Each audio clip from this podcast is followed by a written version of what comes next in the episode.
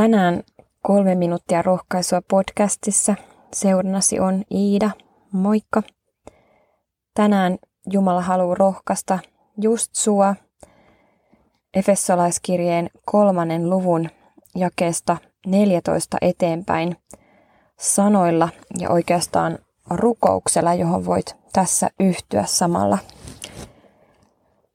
Sen tähden minä notkistan polveni isän edessä, josta kaikki, millä isä on, taivaissa ja maan päällä, saa nimensä, että hän kirkkautensa runsauden mukaisesti antaisi teidän sisällisen ihmisenne puolesta, voimassa vahvistua hänen henkensä kautta, ja Kristuksen asua uskon kautta teidän sydämissänne, niin että te, rakkauteen juurtuneina ja perustuneina, voisitte kaikkien pyhien kanssa käsittää, mikä leveys ja pituus ja korkeus ja syvyys on, ja oppia tuntemaan Kristuksen rakkauden, joka on kaikkea tietoa ylempänä, että tulisitte täyteen Jumalan kaikkea täyteyttä.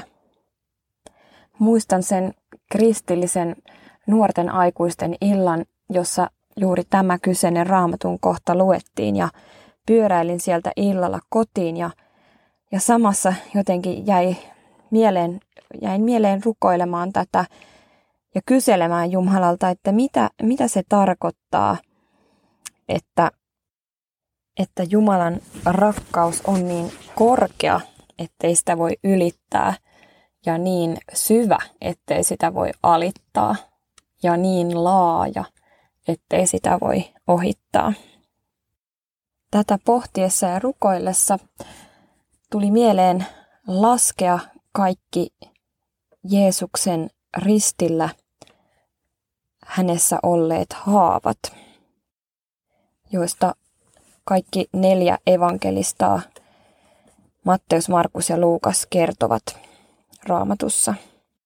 Luku seitsemän raamatussa kuvaa täydellisyyden lukua. Ja nämä seitsemän haavaa kertovat Jeesuksen päästä varpaisiin kattavasta, täydellisestä sovitustyöstä sinun ja minun puolestani. Jeesuksen päässä tai päähän laitettu orjan tappura kruunu kuvaa ja kertoo siitä, miten Jeesus on sovittanut kaikki meidän mielen alueen synnit, kaikki väärät ajatukset, toisia ihmisiä, itseäsi ja Jumalaa kohtaan. Toisena Jeesusta lyötiin suulle ja hän joutui juomaan katkeran kalkin. Se kuvaa sitä, miten Jeesus on sovittanut kaikki meidän pahat sanat ja hyvät sanat, jotka me olemme jättäneet sanomatta silloin, kun olisi pitänyt sanoa. Jeesus on sovittanut kaikki tämän osa-alueen syntisi. Kolmantena Jeesuksen rintaan lyötiin keihäs. Rinnassa ja sydämessä oleva haava kuvaa sitä, miten meidän ihmisten rakkaus itseämme, toisiamme ja Jumalaa kohtaan on vajavaista, mutta miten Jeesuksen rakkaus on täydellistä. Jeesus on sovittanut myös sinun vajavaisen rakkautesi. Neljäntenä Jeesuksen kädet naulattiin ristiin. Se kertoo siitä, miten Jeesus on sovittanut kaiken sen pahan, mitä sinä olet tehnyt käsilläsi ja kaiken sen hyvän, mitä olet jättänyt tekemättä. Jeesus on sovittanut myös kaikki tämän osa-alueen syntisi ja syntini. Viides haava, jossa Jeesus riisuttiin täysin alastomaksi ristille, kertoo siitä, miten Jeesus on sovittanut kaikki meidän seksuaalisuuden osa-alueen synnit. Jeesus on sovittanut myös kaikki tämän osa-alueen synnit ja saat uskoa aivan ne kaikki anteeksi.